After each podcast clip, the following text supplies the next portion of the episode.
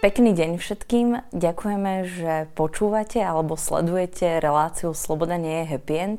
V dnešnej časti máme špeciálneho hostia Juraja Rizmana, s ktorým sa budeme rozprávať o občianskej spoločnosti, ale aj o aktivizme, ekologickom aktivizme a o tom, ako sa mu žije život prvej dámy. Dobrý deň. Ahoj, Juraj. Ahoj, ahoj, Sandra. Sloboda nie je happy end, to je vôbec názov našej re- relácie a je to také heslo alebo slogan, ktoré, ktoré v Postbellum používame od roku 2019, kedy sme si pripomínali 30. výročie Nežnej. Sloboda nie je happy end a ty si teda už veľmi síce krátko, ale žil a vnímal ešte pred rokom 89. Ak by si možno si vedel spomenúť na to, že ako si vnímal to obdobie pred 89. a čo vôbec 89. a tie revolučné časy znamenali pre teba a pre tvoj možno ďalší vývoj, tak eh, to by nás trošku mm. zaujímalo. o, tak ja som sa narodil v roku 1976, čiže v tom 89. som mal nejakých 13-14 rokov a v zásade predtým ma chytili tie posledné roky, ja som jedna z tých posledných asi generácií, ktoré sa ešte na tých základných školách učili na tých občianských náukách v tom 7. 8. ročníku že komunistická strana vedia usmerne úsilie pracujúceho ľudu je predvojom robotníckej triedy a všetky tieto, tieto poučky, to, na to nás ešte skúšali. Tie posledné ročníky, ktoré ešte chytila ruština napríklad na škole. Ročníky, ktoré si pamätajú, ako rodičia na chate v Nízkych Tatrách chytali Slobodnú Európu, alebo ako počúvali ďaleko v horách Karla Kryla, lebo proste doma sa to nepočúvalo, tak sa to počúvalo na chate a, a akože riešilo sa to, aby mali aspoň nejaké informácie tak to, tak to riešili takto. Takže to je to, čo si z toho také pamätám, že, že sa trochu líšilo to, čo sa hovorilo doma, oproti tomu, čo nás učili v škole. A, a tá spomienka potom samozrejme prichádza aj z 89 kde, kde mama si dala naozaj záležať na to, aby nám vysvetlila tie veci, čo sa dejú. A, a keď už teda opadli tie prvé obavy o to, že či dojde k nejakému zásahu bezpečnostných síl, lebo tie prvé dni sa veľmi nevedelo, tak, tak povedala, že to je tak historická udalosť, že toto nás musí zobrať na to námestie, aby sme si to zapamätali. Takže hej, bol som na jednom z tých námestí niekedy na decembri, začiatkom decembra, čo boli už na námestí SMP, tie protesty vlastne 89. Čiže ty si pôvodom z Bratislavy? Ja som pôvodom z Bratislavy, áno. A, a priamo si zažil na námestí ako relatívne dieťa? Ako, ako mladý chalan a zobrala nás tam mama aj so, so sestrou, lebo si proste v nejakom momente povedala, že to je tak historická udalosť, že aby sme to nevideli len v televízii, keď sa to deje len pár metrov vlastne od nášho bytu, pár zastavok električiek, tak si pamätám, že, že sa rozhodla, že to teda už je bezpečné natoľko, že tam nepôjde len, nepôjdu len rodičia alebo starí rodičia, ale že teda zoberia aj deti. No a, a tak ako bol to zážitok, akože pamätám si z toho tie pesničky možno viacej ako tie, tie nejaké vyhlásenia, lebo však pretože ešte som vnímal akože asi trochu iné veci. Ale, ale každopádne som rád, že som to videl, že som tam mohol byť tá atmosféra bola aká? Vieš to možno porovnať s nejakou atmosférou potom z iných mm. možno protestov alebo zhromaždení? Ja som potom, v zásade však k tomu sa asi dostaneme, ja som potom organizoval pomerne veľa, alebo spoluorganizoval, zabezpečoval pomerne veľa rôznych protestov. Asi najbližšie tou atmosférou k tomu boli protesty po vražde Jana a Martiny. A trochu to súvisia aj s tým, že to bolo takisto, že zima, veľa ľudí, taká tá atmosféra, že niečo by sa malo zmeniť a, a atmosféra pozitívnej zmeny. To znamená, že, že, že ľudia chceli niečo iné, ale niečo slušnejšie. Nebolo to nejaké deštruktívne alebo niečo podobné. Takže do nejakej miery, áno, spomenul som si na tie námestia práve, ktoré som mal možnosť zažiť ako to dieťa v novembri 89, ako ten, ten dospievajúci puberťák tak, tak, tak potom to, čo som videl napríklad na, na protestoch za slušné Slovensko. Veľmi podobná atmosféra. Ty si spomenul, že uh, u vás doma sa teda, nie doma, ale na chalupách alebo na chate hmm. počúval, počúvala Slobodná Európa, alebo jednoducho hmm. prijímal sa uh, obsah, ktorý nebol v súlade úplne že s režimom alebo s ideológiou.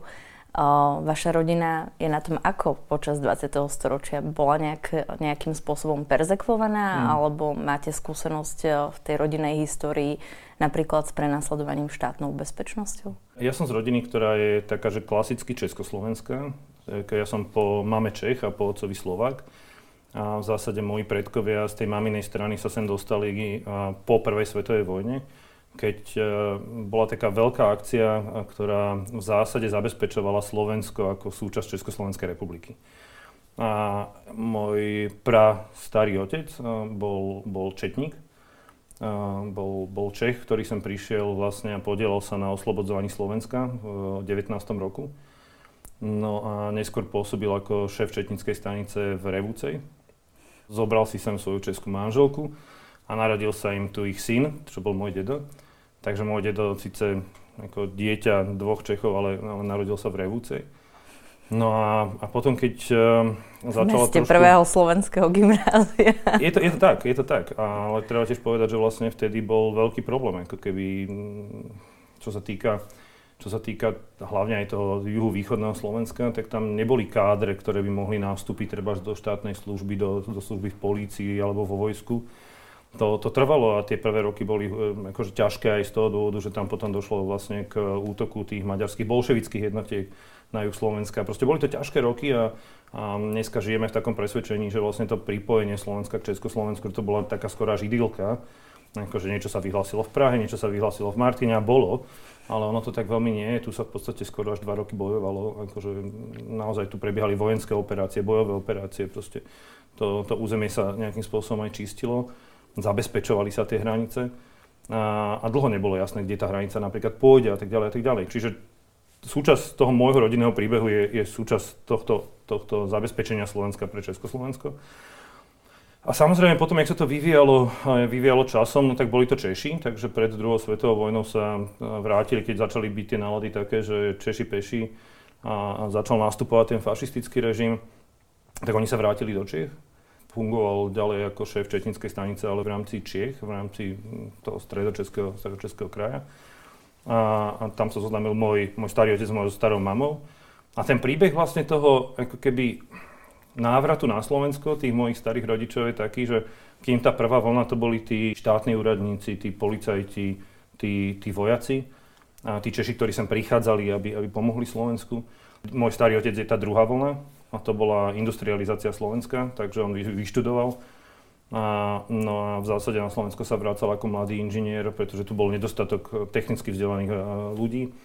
Vracal sa sem práve s tým, že vlastne ako keby išli, išli budovať tú republiku a priemysel v rámci Slovenska, už povojnového Slovenska. Zostal tu a tak sa narodila moja mama v Turčianskom Svetom Martine a neskôr sa presťahovali do Bratislavy. A zase rodina môjho otca to je, to je rodina Bratislava plus plus e, nejaké okolie Bánovzvece nad Bebravou a, a tam. Tak. Dobre, ale teda čo sa týka možno nejakých perzekúcií počas toho dlhého mm. uh, režimu do 89. tak... Uh, ani, ani veľmi nie. Akože toto, toto sme nemali akože v rámci, v rámci rodiny, čo ja viem, tak, tak nie. Viem, že tak trošku netradične moja stará mama pôsobila ako učiteľka náboženstva. Vlastne do 50 rokov potom to bolo zrušené, takže, takže potom sa musela zamestnať inde Veľmi sa k tomu nevracala, tak ako tam neviem, ako veľmi, jak to prebiehalo, to, že, že prestala ako keby učiť a potom pôsobila ako zdravotná sestra vlastne až do konca svojho života.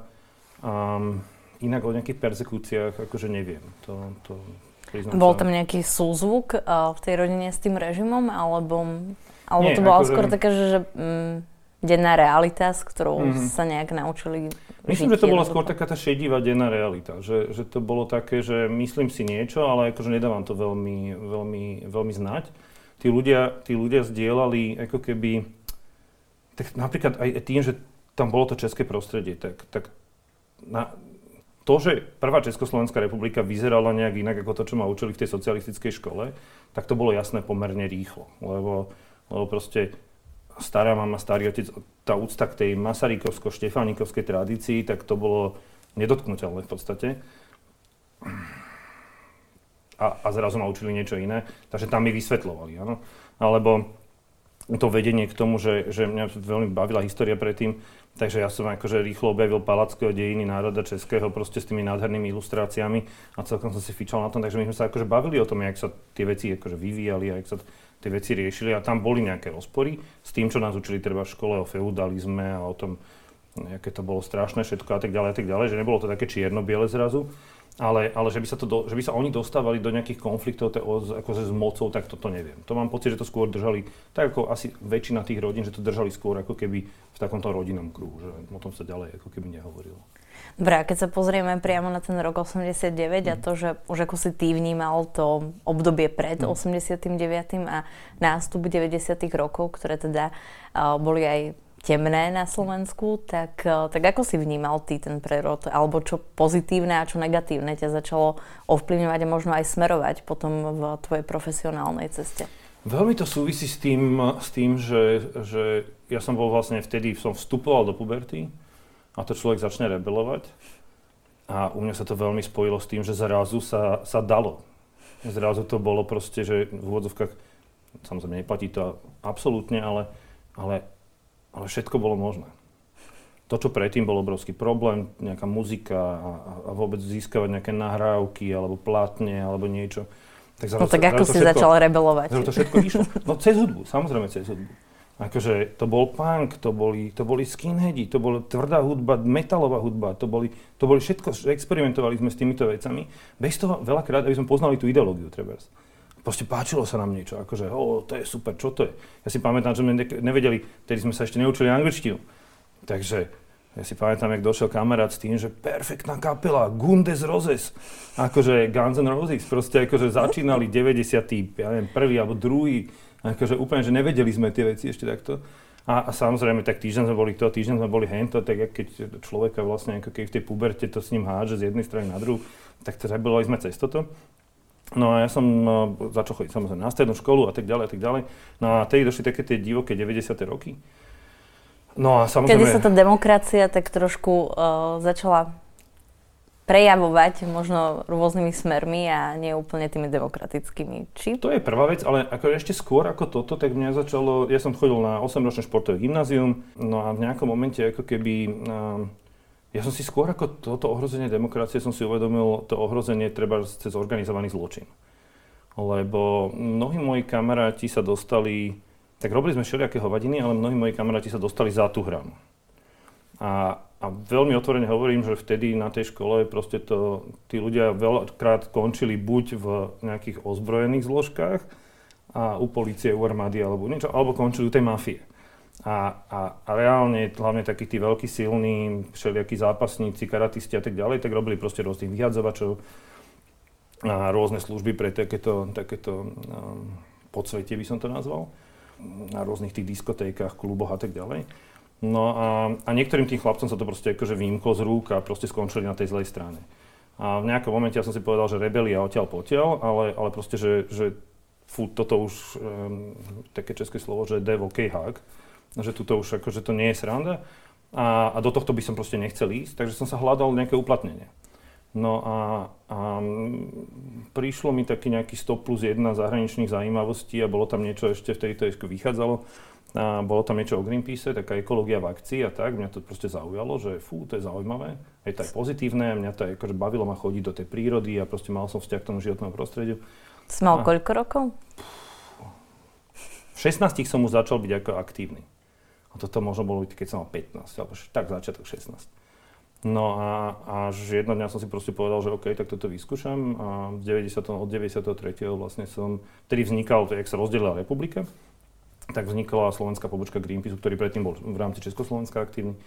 No a ja som tam zaklopal jedného dňa, že by som chcel byť aktivista, vtedy tá organizácia mala jednoho plateného človeka na Slovensku.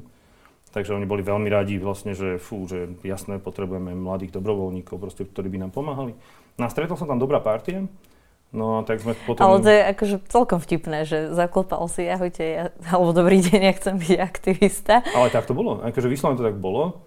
A, a z hodou okolností, akože zázračné na tom je, že my sme sa tam v nejakom septembri 93 stretli partia, ktorá, ak by som povedal, že tam bolo 10 ľudí, tak z tých 10 ľudí je dneska 8 pomerne významné osobnosti v rámci slovenskej politiky, občianskej sféry, verejného života. A len tak námatkou Juraj Hybš, riaditeľ Komenský inštitút, Živica, vzdelávacie programy proste, proste veľké. Bývalý predseda jednej politickej strany dokonca. Martin Hojsík, europoslanec. Igor Polakovič, ktorý je dneska starosta Lamača. Um, potom, potom ľudia, ktorí, ktorí sa venovali skôr teda tomu, tej, tej kariére cez to životné prostredie. Pavol Široký, dneska jeden z top analytikov na ministerstve životného prostredia. A Tomáš Kušik, riaditeľ Bratislavského regionálneho ochranárskeho združenia. Že, že z tej, Ženy tej, žiadne neboli v tej skupine. boli, boli tam dve ženy, ale tie z okolností ako keby nepokračovali, nepokračovali ďalej. Ale akože že, že zo skupiny 16-17 ročných chlapcov v podstate, ktorí v 16-17, nie každý má nejakú akože predstavu, tak vlastne skoro všetci tí ľudia akože presadili v tom živote a niečo, niečo ako keby dokázali zmeniť, niečo dokázali posunúť ďalej. A to bolo podľa mňa také, že veľké požehnanie toho, toho jak sme sa tam stretli a, a ťahali sme sa navzájom a inšpirovali sa navzájom a potom sa tie cesty aj rozdelili ale tí ľudia proste niečo dokázali. A to málo keď sa stretne taká skupinka ľudí, ktorá, že si môžete povedať, že fú, ale tuto 80% sa proste presadilo a veľmi dobre. No a stále sa snažia teda minimálne a stále sú tí ľudia. A stále akože sa snažia meniť tú spoločnosť. Akože, a to je podľa mňa že až také, že unikátne v tomto. No. Áno, malý zázrak slovenský. Malý zázrak. Ja som, ja som stále presvedčený o tom, že to bolo veľké poženanie. Lebo mňa to vyťahlo možno aj z niečo, čo možno hrozilo nejakými trablami. Našťastie som sa nedostal akože na tú stranu, že by z toho naozaj niekedy bolo niečo zlé. Ale, ale myslím, že mi to pomohlo ma vyťahnuť z toho prostredia a zároveň, zároveň ako keby sa, sa realizovať a zároveň aj stretnúť týchto zaujímavých ľudí a možno aj im niečom pomôcť, oni pomohli mne, ja som pomohol im. A, a, áno, ja to považujem za Bravo. zázrak. Chcel si byť, že ekologický aktivista alebo aktivista v ekologických mm-hmm. témach. Čo to znamenalo konkrétne? Že, ja som uh... viac chcel byť asi aktivista ako ekologický. a takto, aby sme si rozumeli, že ja som potom samozrejme ešte mal nejaké nadstavové štúdia na životné prostredie, environmentálnu politiku. Samozrejme, že vzdelával som sa v tej oblasti.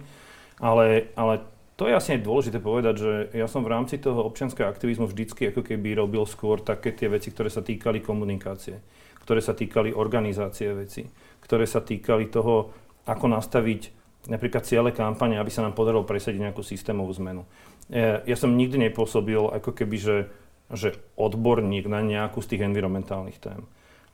Odborníci boli tí, ktorí nám dodávali argumenty, ktorí chodili debatovať na pracovné skupiny na ministerstva a tak ďalej, tak ďalej.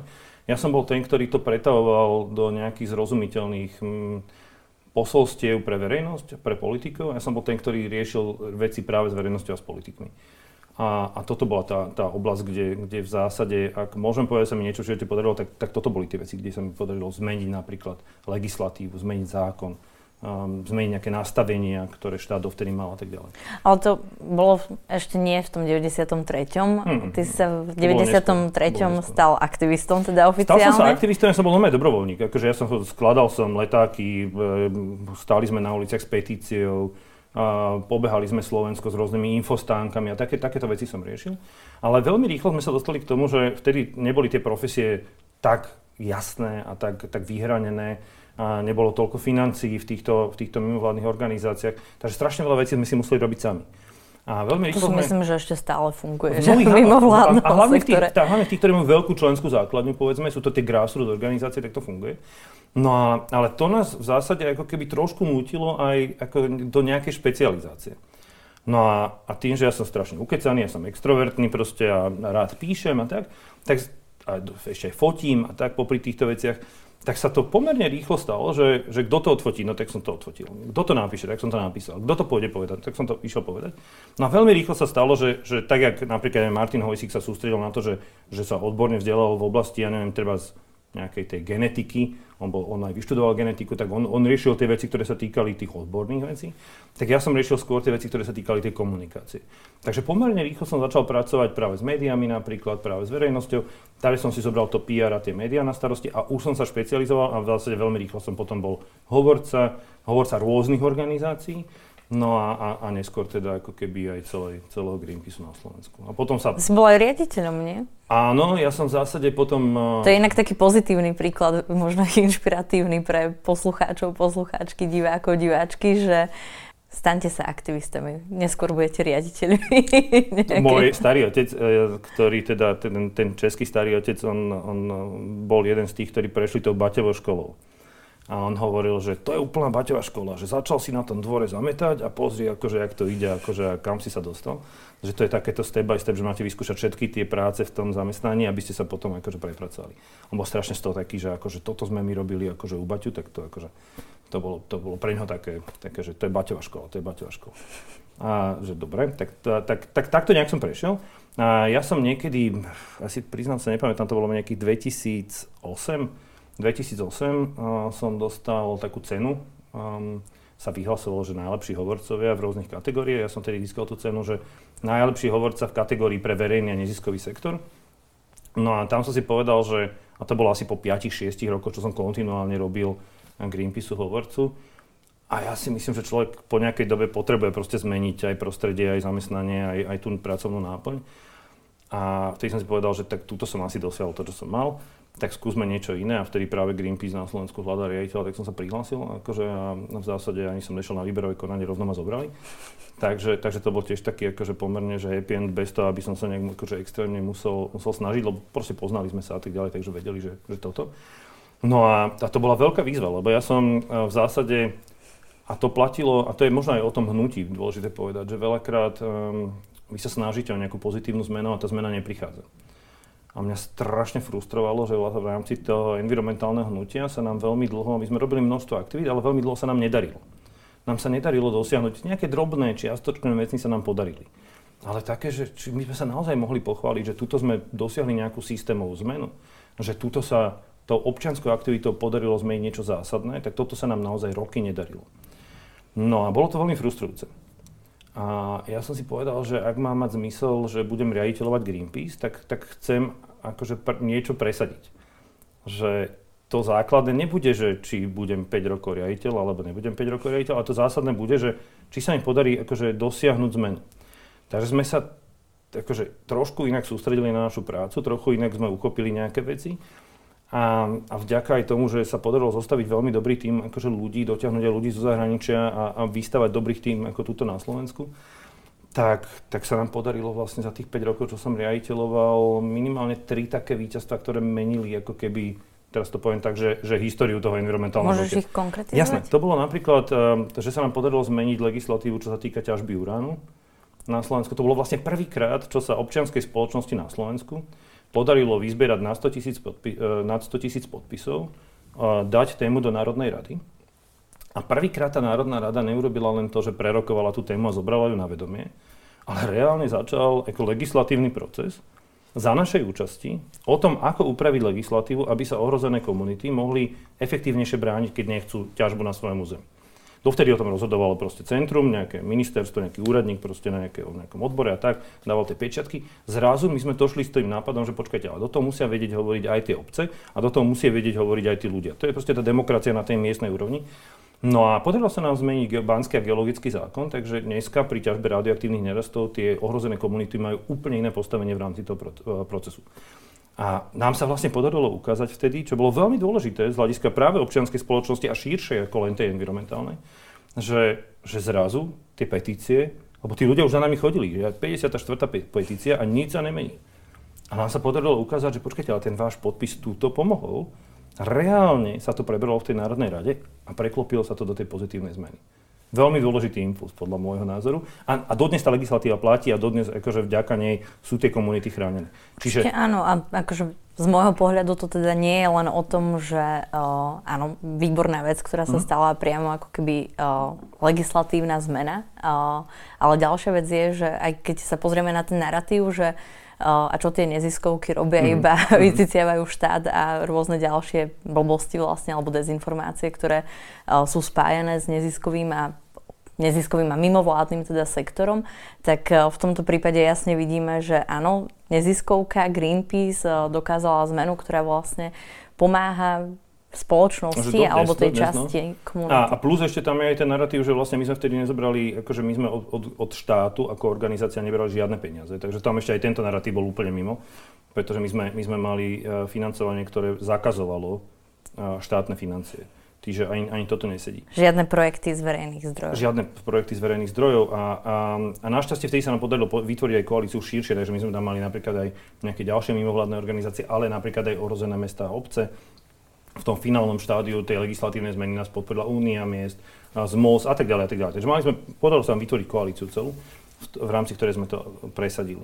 A ten ďalší, ten ďalší úspech v podstate, alebo to ďalšie víťazstvo, ktoré prinieslo nejakú konkrétnu pozitívnu zmenu, tak to bolo, že sa nám po 9 rokoch uh, snahy podarilo v zásade presadiť um, vôbec to, že sa začal štát venovať téme starých environmentálnych záťaží a, lebo to, tomu sa, o tom sa dlho rozprávalo, ale nikto sa tomu v zásade nevenoval. Na základe nášho tlaku vznikla pracovná skupina, ktorá proste urobila to, že OK, čo to je environmentálna záťaž, ako zistíme, ako ju budeme vlastne charakterizovať, ako dohľadáme, kto je pôvodca, ako určíme, kto ju bude, má likvidovať, či tam proste prichádza do úvahy, že to budeme vyžadovať od nejakého bývalého majiteľa alebo terajšieho majiteľa, alebo či to, ten záťaž bude musieť za seba zobrať štát.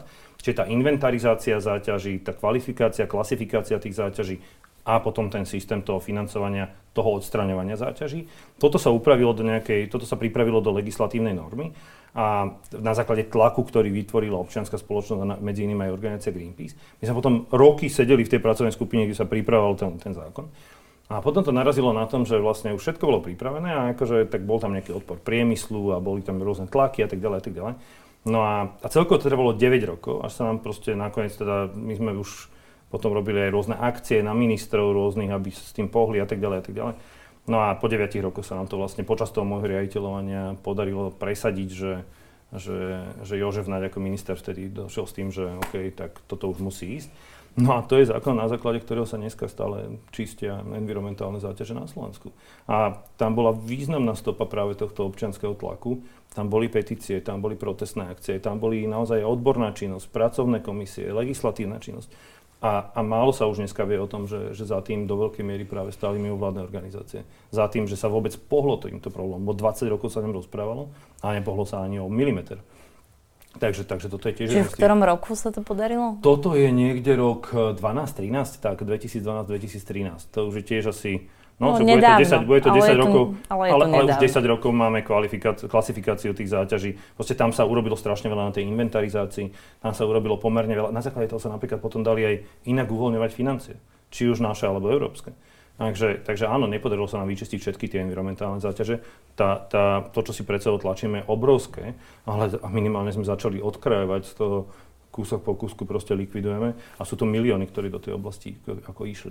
Čiže, čiže toto bol ďalší. Podarilo sa nám po spolupráci s miestnou iniciatívou zastaviť, zastaviť a, výstavbu jednej uholnej elektrárny, ktorá bola plánovaná, ktorá by len zvýšila našu závislosť na dovozoch z Rúska.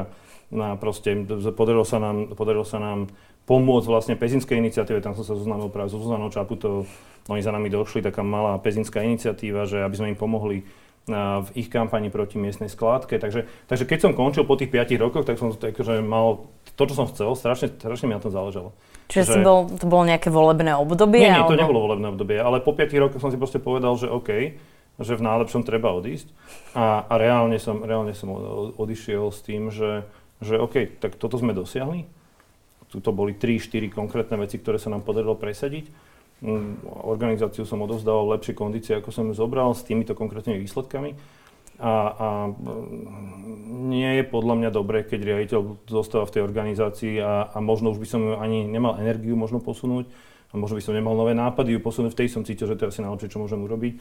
Nechať to proste v tom najlepšom a, a, a sa venovať niečomu inému. A prešiel som do Via Juris, kde som teda robil kampane ďalej občianská spoločnosť úplne uh, aj v zmysle. Úplne áno. áno to Ale bolo... ja by som sa ešte chcela opýtať, že Juraj Rizman aktivista uh-huh. a mhm. zrazu je riaditeľ, ktorý musí uh-huh. uh, riadiť ľudí, finančne nejak uh, viesť tú organizáciu. Je to trošku iná pozícia oproti tomu aktivistovi uh-huh. alebo hovorcovi. Ako si sa cítil v tej pozícii?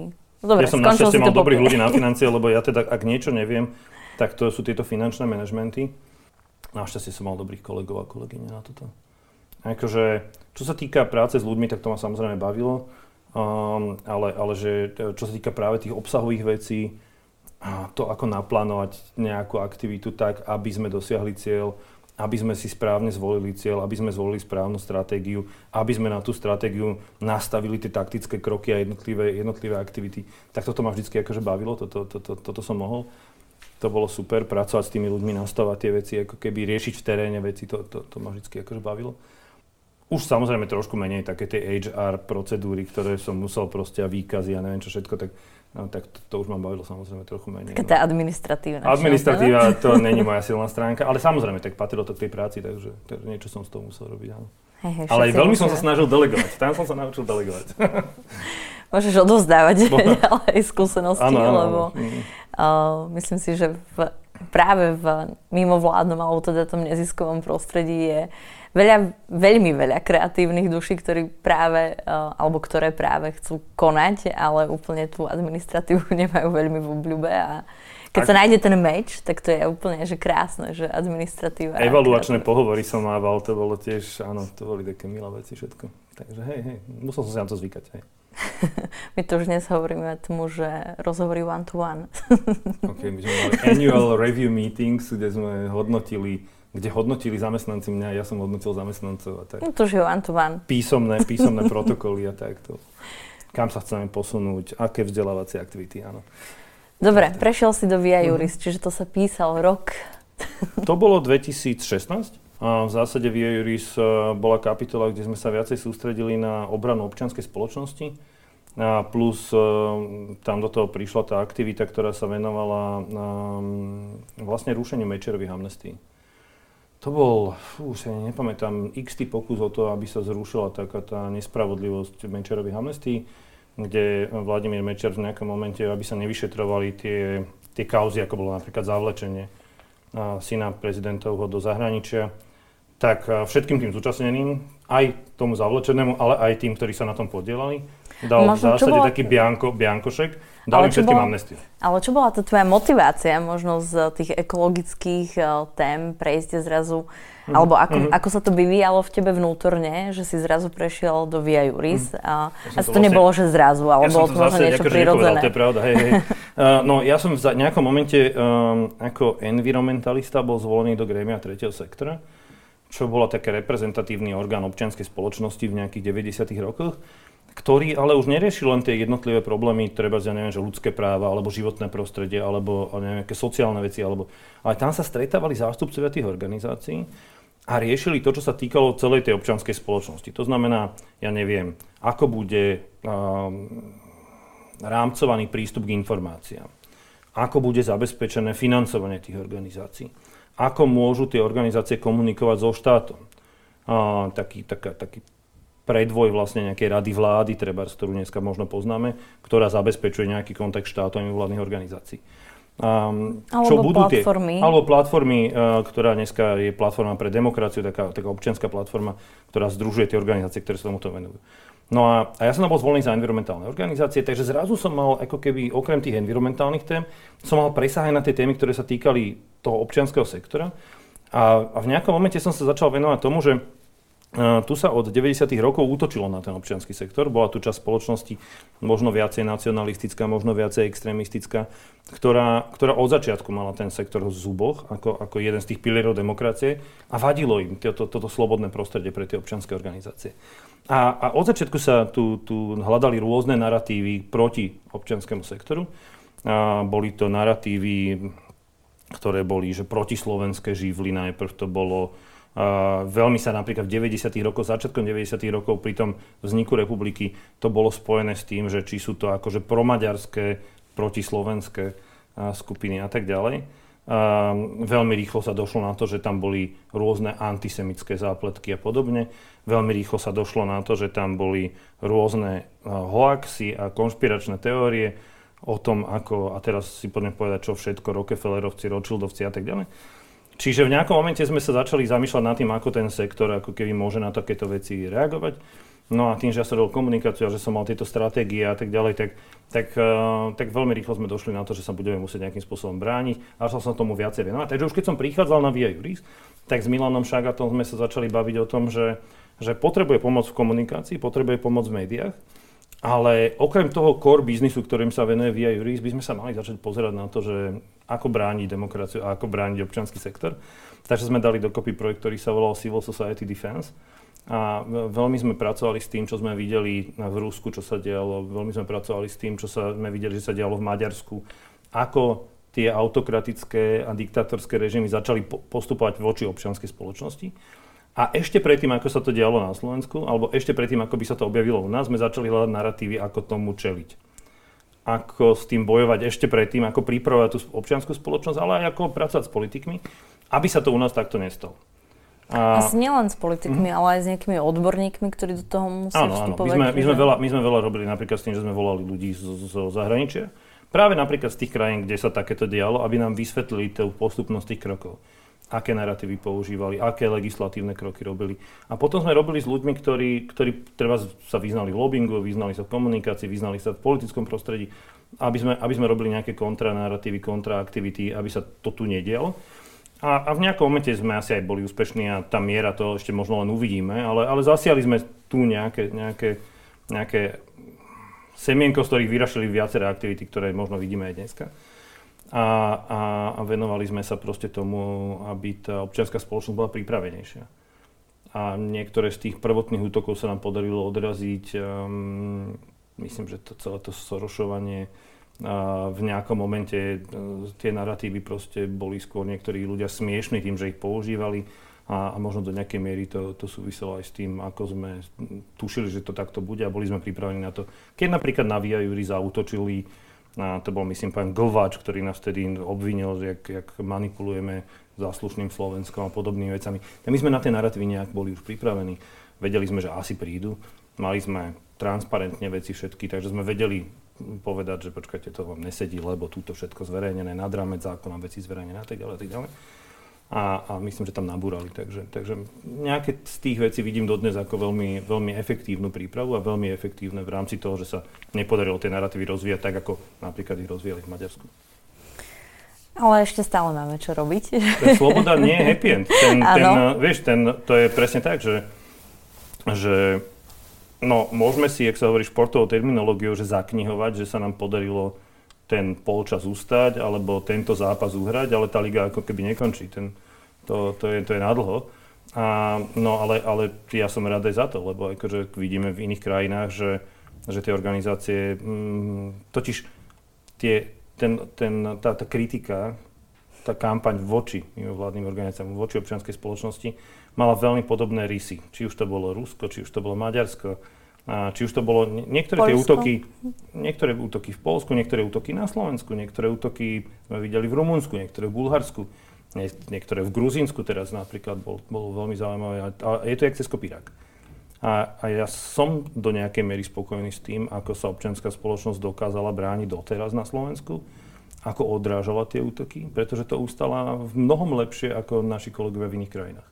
No ak sa pozrieme na to, že ako sa vyvíja tá občianská spoločnosť mm. a že stále čili nejakým útokom, čo si aj teraz povedal, mm-hmm. tak je to mhm. naozaj že od toho 89. kedy... V podstate áno, sú lepšie a horšie časy a akože myslím, že v tých horších časoch sme dokázali ako keby veľké veci. Ne? My sa veľakrát bičujeme za všetko, čo nám akože nevyšlo, veď, veď je dobre uvedomovať si veci, ktoré nevyšli, ale zase na druhej strane vnímajme to v nejakom kontexte, akože, že tak tak poražka mečiarizmu, no však to mohlo vyzerať ako v Bielorusku. Áno. To, že sa nám podarilo nejakým spôsobom inak uchopiť situáciu s nezávislými médiami a, a s, nezávislou občianskou spoločnosťou, no nie sme jak v Maďarsku. Akože dneska si to môžeme takto povedať, proste to tak je. A, akože, a nezaspať na Vavrínoť, veď jasné, a vidím v občianskej spoločnosti milión vecí, ktoré potrebujeme zmeniť, vidím v politike milión vecí, ktoré by potrebovali vylepšiť, ale zase na druhej strane, akože, no, akože nevidím to tak pesimisticky ako mnohí. Akože nemám výhrad, to veď jasné, Není to ten happy end, ale, ale akože, tak skúsme budovať aj na tom, že sú veci, ktoré sa nám podarili a, a, a na, tých, na tých budujme, na tých akože stavajme. Veď, veď ten ďalší úspech môže byť presne taký, akože možno nečakaný ako niektoré z tých vecí, ktoré sa nám podarili v minulosti. Správny postoj. Ehm, budem si ho pripomínať pravidelne, možno aj každý deň, keď sa zobudím v tejto slovenskej spoločnosti a budem rozmýšľať nad tým, že čo ideme dnes robiť, aby bolo lepšie.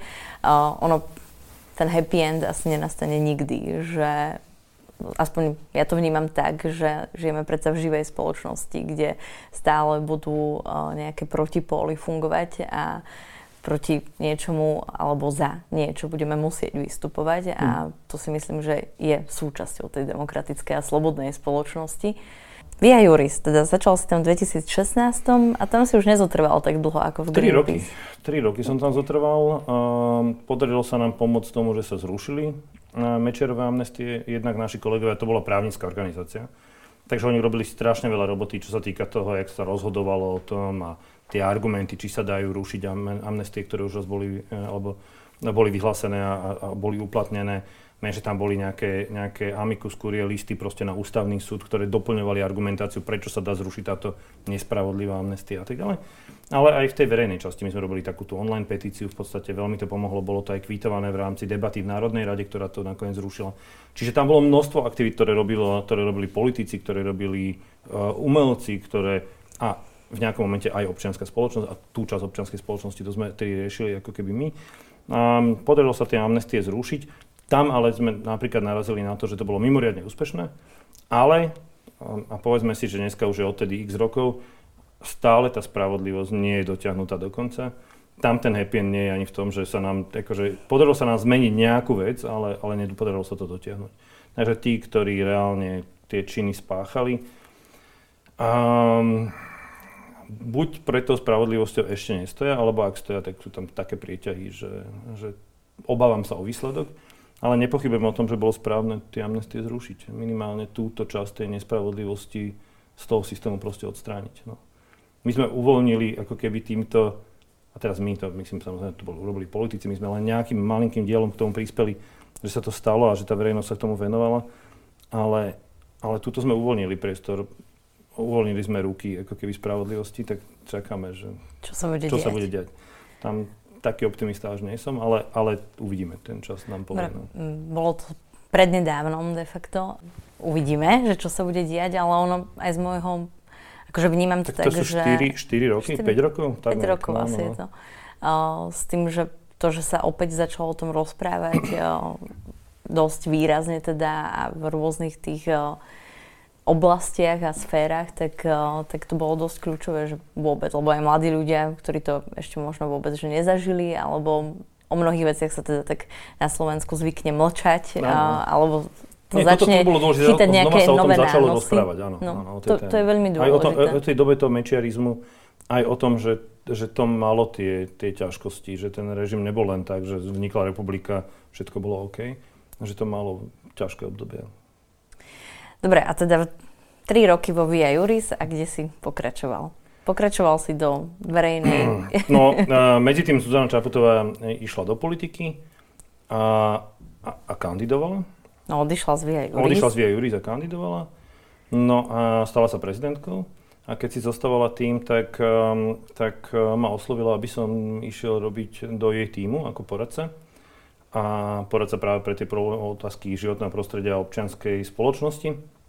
Takže som tam nastúpil, robil som poradcu prezidentky. Ako si sa cítil v tej pozícii, alebo ako si vôbec rozmýšľal si na túto ponuku, alebo to bolo také, že uh, tak ja som si nepredstavoval, ne, nepredstavoval som si, že budem poradca prezidentky. Akože, tak my sme si asi ani všetci nevedeli predstaviť, že by Zuzana Čaputová, ktorá začínala s 5% preferencií, akože keď, keď začala, keď ohlasila tú kandidatúru, tak to vyzeralo tiež ako keby, že príbeh, ktorý nemá šancu, nemá na, úspech. šancu na úspech, ako keby ale po tých debatách sa veľmi akože rýchlo ukázalo, že, že je inde ako tí ostatní kandidáti, vybehla vysoko v tých prieskumoch. Takže, takže to bolo prekvapením aj to, že bola zvolená Zuzana Čaputová, aj, aj to, že to, samozrejme akože nepočítal som s tým, že idem robiť poradcu ústavného činiteľa. Ale, ale veľmi, rýchlo, veľmi rýchlo sme sa do toho dostali, akože viacerí, ktorí prišli takto z občianského sektora. No a bola to veľmi zaujímavá robota, ja na to veľmi rád spomínam. Akože bolo to niečo samozrejme úplne iné ako No ako, ako sa zmenil tvoj život? Vo všetkom. Akože toto bolo naozaj, že, že, že rapidná zmena. V zásade tam sú veľmi silné uh, bezpečnostné opatrenia, protokolárne opatrenia, politické mantinely a tak ďalej a tak ďalej. Takže, takže z takéhoto úplne voľného uh, života v občianskej spoločnosti, veľmi kreatívneho, veľmi akože slobodného, slobodného, slobodného to zrazu ako keby robí v tej štátnej inštitúcii, tak, tak chvíľku som si na to musel zvykať.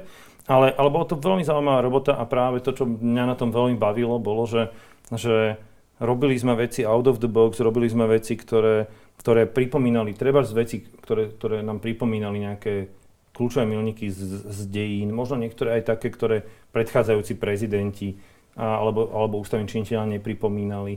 A snažili sme sa poukázať na niektorých ľudí z tej histórie, na ktorých sa možno viacej zabudalo. A mňa veľmi bavili napríklad regionálne výjazdy, práve spojitosti s, s takými zabudnutými ľuďmi v rámci tých regiónov, lebo, lebo my možno ešte tých hlavných hrdinov, tých príbehov, historických hrdinov a hrdinky, tých príbehov poznáme, ale veľakrát v tých, tých regiónoch boli ľudia, na ktorých sa tak trochu zabudlo, takže, takže tie stretnutia boli veľmi srdečné, mňa to strašne ako bavilo organizovať tieto veci. Takže, takže tak, no a, a potom teda sa nám pošťastilo, my sme sa, tým, že sme sa dlhé roky poznali, tak, tak samozrejme sme zdieľali ako keby nejaké skúsenosti už aj predtým. No a, a mali sme k sebe ako keby blízko. No a stalo sa, že sme začali tvoriť pár, bez toho som išiel do nejakých detailov, no takže ja som v nejakom momente asi po roku tejto spolupráce, tak aby nedošlo nejakému konfliktu záujmov, a tak, tak som proste z kancelárie prezidenta odišiel. A... Tak si prvý host tejto relácie, kde sa rozprávame o, o súkromných, veciach, no, to, súkromných to, záležitostiach. Trošku to ovplyvnilo práve to, no, je to, to taký čo som mohol celkom robiť, atypický keby. vzťah. E, že je to, nie, je, áno, áno, áno. Nemáme veľa prvých dám. ja všade hovorím, že nie som prvá dáma. Akože, si prvý pán, no. No, u nás to v tom systéme nie je ako keby nijak um, charakterizované, ukotvené v zásade tá funkcia neexistuje. Ako keby to, to nie je. V niektorých krajinách je to normálne oficiálna funkcia, prípada k tomu nejaký servis, prípada k tomu nejaká ochrana, prípada k tomu nejaký protokol a tak ďalej a tak ďalej. U nás to tak samozrejme nie je. No a čiže, čiže toto nesedí ani akože terminologicky, ani, ani tým, ako to je u nás nastavené. No, ja si s teba takto robím srandu, pravidelne to áno. treba povedať. Zvykol som si už. Ale je to také z lásky. Ďakujem veľmi. Predsa len ten tvoj vzťah eh, teda ďalej ovplyvňuje tvoj život.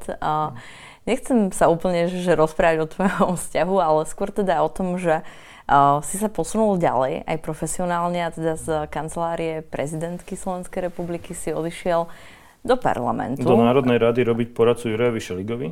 A, a to toto, asi nezotrval toto tiež je, veľmi Toto je postbellum a tuto treba povedať, že vlastne tá sranda je, že Čo ja sa, no, že, že toto, je, toto je relácia, ktorú robí postbellum. Áno. Ty si šéfka postbellum a to, čo sa málo vie, je, že, že ja som sa s Jurajom Šeligom nepoznal zo, zo iniciatívy za slušné Slovensko.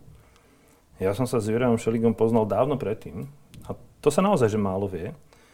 Ale v nejakom momente, keď som robil na, na Via Juris, tak tam uh, došlo takí, takí mladí ľudia, a ktorých zaujímala pamäť národa a, a história. A urobili takú iniciatívu, ktorá sa volala, že Pamätaj. Vtedy sa malo nejaké, robiť nejaké zmeny ohľadom Ústavu pamäti národa. A oni robili k tomu takú kampaň, aby to tam inak volili, to vedenie, aby to vedenie zostalo nejakým spôsobom nezávislé na nejakých politických veciach a tak ďalej a tak ďalej, aby to neobsadili smerácie, sonosácie a tak ďalej. A robili k tomu takú kampaň. Potrebovali sa poradiť, že jak tú kampaň urobiť efektívne. No a, a jeden z tých lídrov tej iniciatívy bol mladý Juraj Šeliga. Takže my sa vlastne poznáme ako keby ešte predtým, ako bolo záslušné Slovensko a ešte predtým, ako on začal spolupracovať s Via Juris, práve z iniciatívy, ktorá sa týkala pamäte národa. Takže, takže v nejakom momente, keď som odchádzal z kancelárie prezidenta, tak e, ja som potom pomáhal Jurovi aj nejakými vecami, ktoré sa týkali záslušné Slovensko, tej iniciatíve a, a tak. Dokonca ešte predtým te, som zabezpečoval na tom prvom pochode, ktorý bol za Jana Martinu, ktorý ešte nerobilo, to ešte neexistovala iniciatíva Záslušné Slovensko, ktorá byla Katka Pazmani a Peter Naď, tak, tak oni robili ten pochod vlastne taký pietný. A keďže som mal nejaké skúsenosti s tým, jak sa robia také protesty, tak tam som zabezpečoval kontakt s políciou. Ja som mal na, na, na, na to bezpečnosť? Ja som mal, ja som mal na, na starosti tú bezpečnosť a kontakt vlastne s tými policajtami na čele toho sprievodu na, no, ale na čo bolo veľmi dôležité v tom čase, bolo, bolo, lebo bolo, bolo, jasne. aj uh, vlastne predstavitelia vtedy uh, štátu rozprávali rôzne veci, že čo sa deje na tých protestoch, alebo čo by sa mohlo deť, tam sa hádzali tie dlažob, alebo mali sa hádzať teda tie no. dlažobné kocky a tak ďalej, že, že to bolo také dosť creepy vlastne, čo sa... No tam bolo to, že vlastne akože došlo k tej vražde, a ohlasil sa tento pietné, toto pietné spomienkové zhromaždenie. To bol ten po, úplne, úplne prvý pochod, ktorý išiel vlastne z Hviezdoslavovho námestia pred úrad vlády. A tam sa vyskytlo strašne veľa rôznych takých konšpiračných teórií o tom, ako to má byť začiatok Majdanu na Slovensku. A že to má vlastne viesť ako keby k nejakej násilnému zvrnutiu Ficovej vlády. A, a tie konšpi médiá začali šíriť také veci, že toto, táto akcia že to vyvrcholí vlastne ako keby útokom na, na úrad vlády. A my sme si dali vtedy veľmi záležať na tom, aby to bolo všetko také pietnej atmosfére. aby tam nevystupovali politici, tam jedine prišiel prezident Kiska, zapalil sviečku a odišiel z pódia, inak tam vystupovali vlastne iba občianské aktéry. Nedali sme priestor politikom.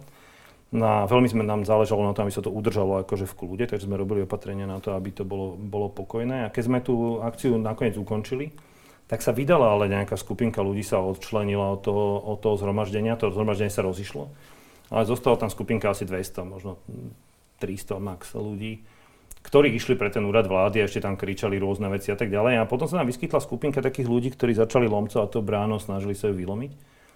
A skončilo to tak, že s Jurom Šeligom, aj napriek tomu, že my sme mali už ako keby, že po, my sme legálne, sme boli z obliga, lebo sme tú akciu ukončili,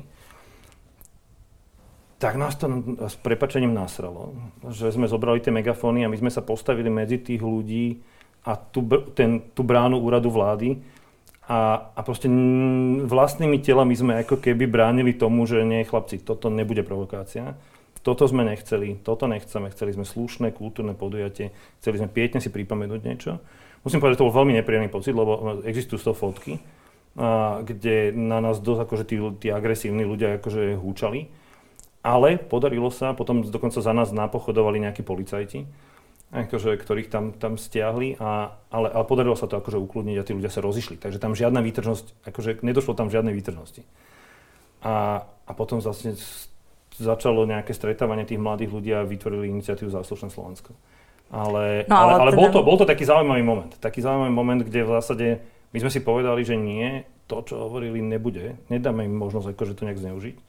A, a fakt sme tam vtedy dva či traja stáli s tými megafónmi, máme z toho z toho obrázky. A tak dlho sme opakovali, že chodte domov, chodte preč, ne, toto nebude takto. S týmto nič nedosiahnete. Proste akože až, až tí ľudia sa naozaj rozišli. No. Myslím, že to bolo veľmi potrebné mm. a kľúčové, že, že naozaj k tomu, čo sa rozprávalo v médiách. V živote mi toľko ľudí nenadávalo naraz, popravde. Tak potrebuješ skúsenosti. Mm, bola to veľmi zaujímavá skúsenosť. A Áno, bola to veľmi vypetá situácia, ale, ale, ale zaujímavá, zaujímavá každopádne. A tak odvtedy si si asi prešiel už rôznymi ďalšími útokmi na tvoju osobu. Áno, to začalo už na Via Juris možno. A tak niektoré už boli možno na Greenpeace, na Via Juris už to bolo sorošo, sorošovanie. A samozrejme u, u pani prezidentky alebo u Juraša Ligu, tak to už akože išlo na plné pecky. A teraz mm. ešte v tvojom statuse partnera pani Tak prezidentky. áno, tak niektorí si zgústli a je to predmetom nejaké politické možno akože politického hejtu. Um, pomerne veľa tých vecí sú také fakt, že prvoplánové. Významne sa zvýšilo vyhľadávanie, či som Žid, významne sa zvýšilo vyhľadávanie, či som Róm. Akože, uh, Asi. Aspoň ten Žid, prosím ťa. Takto, uh, neviem, jak to povedať slušne. No, časť tej rodiny prežila v Čechách, a musela mať potvrdenia o arijskom pôvode, inak by skončili, skončili v lágroch. Takže my sme potom, keď umrela stará mama, starý otec, tak sme v ich pozostalostiach našli potvrdenia rôzne s tými orlicami, proste, že, že, že majú arijský pôvod. Akože je to, je to smutné, že sa to človek dozvie takto. Oni to celý život to tam mali niekde založené v nejakých lajstrách. Ale, ale, ale one. Z, zo strany, tuto na Slovensku netuším. Netuším. A myslím, že by to malo byť úplne jedno. Ale mňa prekvapuje skôr ten fenomén. Mňa prekvapuje ten fenomén, že, že v tých vyhľadávaniach vybehne, vybehne toto. Akože... Je to šialené, ale tak vedia aj o pani prezidentke sa rozpráva, že, že je židovka. Mali by sa konečne dohodnúť, že či to je teda tá, tá ukrajinská nacistka, alebo že či to je teda tá židovka, lebo tie narratívy mám pocit sa dosť vybíjajú, ale to očividne tým, ktorí tieto somariny šíria, akože nevadí. A tak to sú um, aj fašistickí liberáli, a neviem. Je, je, že to sú úplne, úplne halúze. Akože tie, tie konšpiračné teórie naozaj idú od takých hlúpostí, že, že tak je, najväčšia somarina, ktorú som počul, bolo, že, že to je jedna z tých konšpiračných teórií o tom, že tie deti e, týrajú v podzemí a potom ich berú ich krv a neviem akú látku a, a z toho vlastne oni väčšine žijú a tak ďalej. To, to už sú, je niekoľko tisíc rokov. To sú, to sú neuveriteľné veci ktoré, ktoré proste nejakí ľudia tomu proste akože veria. Teraz to je nejaký androchrom, to už sú akože nejaké ďalšie veci, ktoré akože by mali separovať z týchto, z týchto týraných detí. To, to, to človeku rozum stojí, keď to počúva. Áno. Ale to, čo je dôležité, je, že, že toto nezostáva bez odpovede v tej spoločnosti a tí slabší jedinci sa s tým nevedia vysporiadať. A potom prejavom toho je tá väčšia agresivita, viacej tých rôznych vyhrážok, viacej útokom. tých násilných trestných činov, týchto útokov a tak ďalej a tak ďalej. Čiže v nejakom momente toto je nebezpečné, tie verbálne trestné činy, to, prečo sa snažíme nejakým spôsobom ako spoločnosť chrániť nielen proti tom, tej, tej násilnej trestnej činnosti, ale aj proti tým verbálnym trestným činom je dôležité, lebo, lebo cez toto začína. Nenávisné prejavy sú prvé, ktoré sú na začiatku toho, čo potom môžu byť naozaj fyzické násilie, alebo nebude aj genocída. Takže, takže, slovo. Mhm. Jasné, slovo je vždy na začiatku. A je jedno, či to bol holokaust, alebo či to bola genocída Rwanda proste to vždycky začalo tým, že, že, že sa dehumanizovalo, že sa vytvoril nepriateľ, že sa, že sa nejakým spôsobom začalo hecovať a, a to násilie prišlo v ďalšom kroku. Čiže preto je, preto je dôležité aj o tomto asi hovoriť a, nejak, sa, nejak sa s týmito vecami vysporiadať, robiť nejaké kontranarratívy, robiť nejaké opatrenia, aby sa takéto veci nešírili v spoločnosti. Určite áno. Ja by som sa ešte ale vrátila, Juraj, k tomu, že ty si predsa len väčšinu svojho profesionálneho života pôsobil v mimovládnom, neziskovom mm. sektore alebo v takom tom aktivistickom nastavení. A potom si na krátky čas, teraz funguješ takže na voľnej nohe ako konzultant, expert na najmä teda nejaké komunikačné uh, záležitosti alebo témy. Uh, ale teda na krátky čas si bol v tej štátnej alebo verejnej uh, oblasti. Uh, bol si teda v kancelárii prezidentky Slovenskej republiky, bol si v parlamente Národnej rady, Národnej rady teda uh, v kancelárii. A ako ty vnímaš, uh, ako si teda prežil uh, tie dva momenty alebo dva póly, uh, v ktorých si sa ocitol, že dajú sa tie veci meniť možno jednoducho, alebo ako si sa cítil, keď si bol zrazu na tej mm. druhej strane? Mm, dve veci k tomu. Ja, ako žijeme v parlamentnej demokracii, takže myslíte si, že to pôjde bez politických strán a bez nejakého pôsobenia v oblasti politických strán a štátu, je asi dosť naivná. Niečo vieme presadiť ako občianská spoločnosť, ale akože aj to sme presadzovali v zásade v spolupráci s poslancami, s úradníkmi, so štátom. Ako keby. Čiže, čiže toto bolo nejaké logické pokračovanie. A samozrejme človek je tam zviazaný neuveriteľným množstvom predpisov a byrokracie to by bolo na samostatnú reláciu baviť sa o tom, ako do budúcnosti sfunkčniť ten systém a prispôsobiť ho pre 21. storočie, lebo, lebo on je rigidný, on je v nejakom spôsobe, nejakom slova zmysle stále ako dizajnovaný na nejaké 19. 20. storočie. Čiže tam bude do budúcnosti asi treba nejakým spôsobom tieto veci, tie postupy, tie procesy, tú byrokraciu zmodernizovať. Ale, ale bral som to ako logický, logický ďalší krok a musel som si zvykať na to, ako ide nejaká postupnosť toho rozhodovania a tak ďalej. Ale, ale ja mám veľkú úctu k ľuďom, ktorí to dokážu manažovať a ktorí sú tí, tí poctiví štátni úradníci, ktorí to berú naozaj ako službu štátu a robia, robia tú, tú svoju robotu ako keby poctivo, zodpovedne, často aj nad rámec toho, čo majú zaplatené a to, čo majú nejakým spôsobom určené tou tabulkou. Takže to mám, k tomu mám veľký, veľký rešpekt. A myslím si, že, že do budúcnosti jedna z tých tém, ktoré by stáli za to, štátny úradník za prvej republiky mal to iné postavenie, asi zrejme ako to má dneska, malo to iné meno, iný cvenk, iné sa vyžadovalo od tých ľudí a myslím si, že aj v tom, čo my od tých ľudí vyžadujeme a ako sa k ním správame, aj to, ako oni jednajú ku nám, tak tam máme čo zlepšovať. Aby to, aby to znova bolo, že, že to bude aj mať istý status, ktorý by si to možno zaslúžilo, ak tí ľudia budú vykonávať správne tú službu verejnosti. Takže to je taká Asi. jedna z tých tém do budúcnosti, ktoré by ano, stáli za to sa Možno diskutabilné, ale že pred, nie je úplne, že identická tá situácia prvej Československej nie, republiky. Nie, a... ale, ale, ale my potrebujeme mať úctu k nejakým inštitúciám. My hovoríme o tom, že máme že, že dôvera v inštitúcie. Ale my, my časť tých inštitúcií nemáme dobudovaných.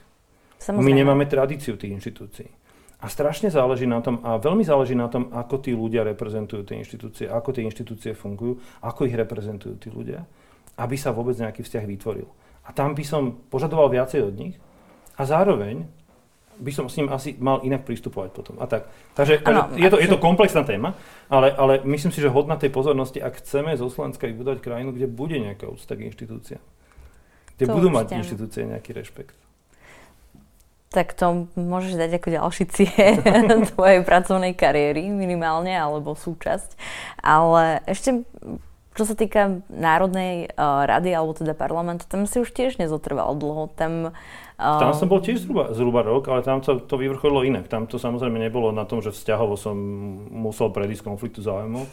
Tam to bolo skôr o tom, že sa vyvrcholila tá situácia, keď uh, vlastne končila vláda Igora Matoviča. A v nejakom momente som si povedal, že bude lepšie nerobiť pre, pre vládu Igora Matoviča. Mm-hmm. Čiže už tak tvoj súkromne hodnotovo. veľmi súkromne. Tam nechcem ísť do nejakých detajlov, ale asi je to pomerne známe, že, že začali sa veľmi tvrdo aj ľudia, z, aj Igor Matovič, aj ľudia z jeho okolia dostávať do konfliktu s pani prezidentkou. A takisto začali tvrdšie útoky zo strany treba Smeru a iné opozície na pani prezidentku. Pre mňa bolo extrémne ťažké akože pohybovať sa v prostredí týchto ľudí. A, a mlčať, nedať tú spätnú väzbu, nezareagovať a tak ďalej a tak ďalej. si udal. Takže som v nejakom momente akože si povedal, že aby som nemal toto pokušenie, tak, tak bude lepšie, keď budem asi pracovať v inom prostredí. Takže som išiel na voľnú nohu, robím konzultácie, ktoré sa týkajú komunikácie, kampaní, ktoré sa týkajú možno aj čiastočne tých, tých politických vecí, ako presadzovať veci s politikmi. A, a tak, taká drobnosť, začal som sa venovať takej téme, ktorá ma baví a to je proste obrana, bezpečnosť a takéto veci. Takže. To je tvoja relácia, ktorú vydávaš no. v spolupráci s denníkom ZME, no. Bezpečne SK. Čiže určite no. odporúčam si ju pozrieť, Ďakujem lebo pekne otváraš rôzne témy, ktoré súvisia s online bezpečnosťou, ale aj priamo bezpečnosťou. Ukrajina, Slovenská áno. republika. No a ešte je tu tá Ukrajina, že nie je žiadnym tajomstvom, To máme že... na ďalšiu pol hodinku. Pane Bože. uh, ale teda možno len tvoja motivácia, lebo ty si mhm. začal mm-hmm. tesne po vypuknutí vojny uh, na Ukrajine, sme sa aj v Postbellum teda začali aktivizovať v pomoci.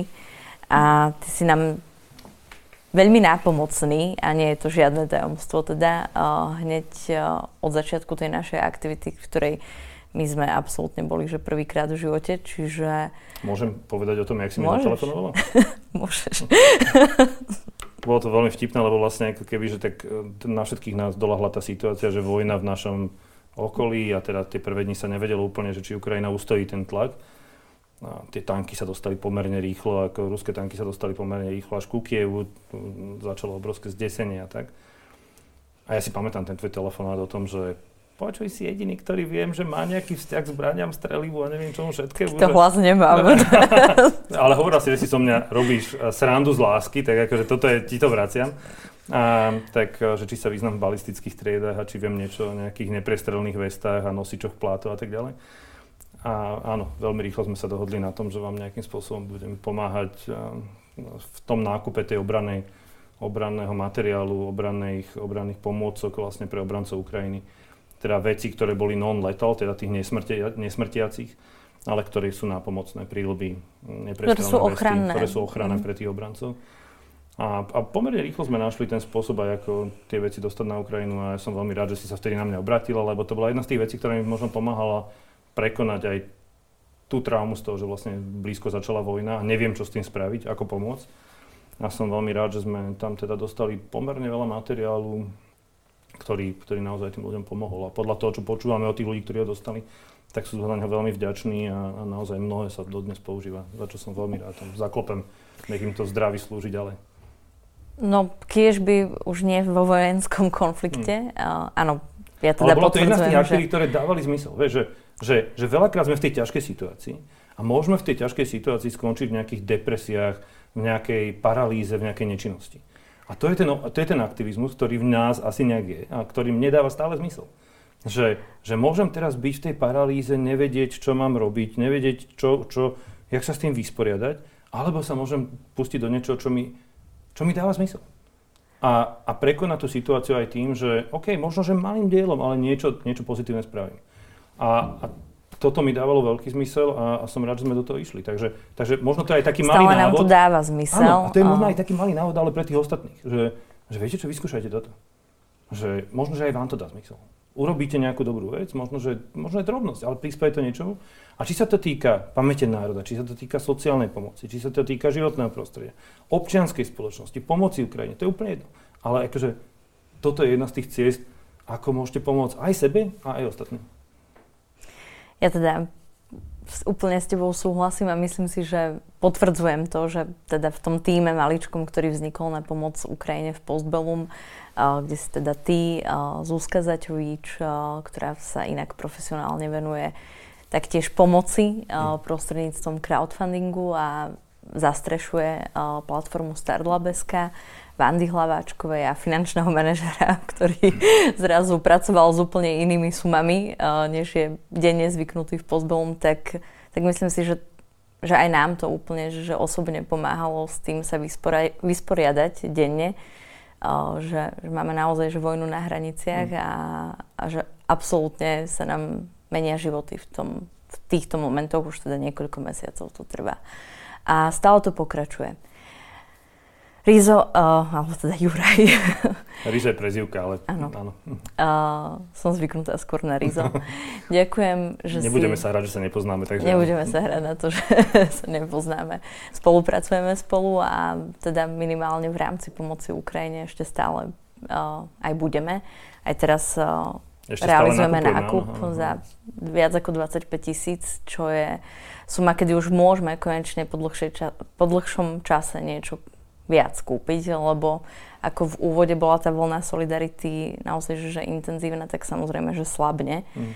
Čiže ja možno aj na záver uh, tejto našej relácie uh, by som sa ti chcela poďakovať, že si si našiel čas a že ja sme sa takto mohli rozprávať o tvojom živote, aj súkromnom čiastočne, ale primárne teda profesionálnom. A ďakujem aj všetkým vám, ktorí ste sledovali alebo počúvali reláciu Sloboda nie happy end. Dnešným hostom bol Juraj Rizman. A možno v nadväznosti na záver našej debaty, diskusie, by som vás chcela poprosiť o to, aby ste podporili alebo pomohli priamo Ukrajincom a Ukrajinkám prostredníctvom Postbellum alebo aj prostredníctvom Postbellum, aby sme mohli ďalej pokračovať v nákupe. Teraz sa jedná primárne o zimné oblečenie a termoprádlo. Ďakujeme a pekný deň. Ďakujem.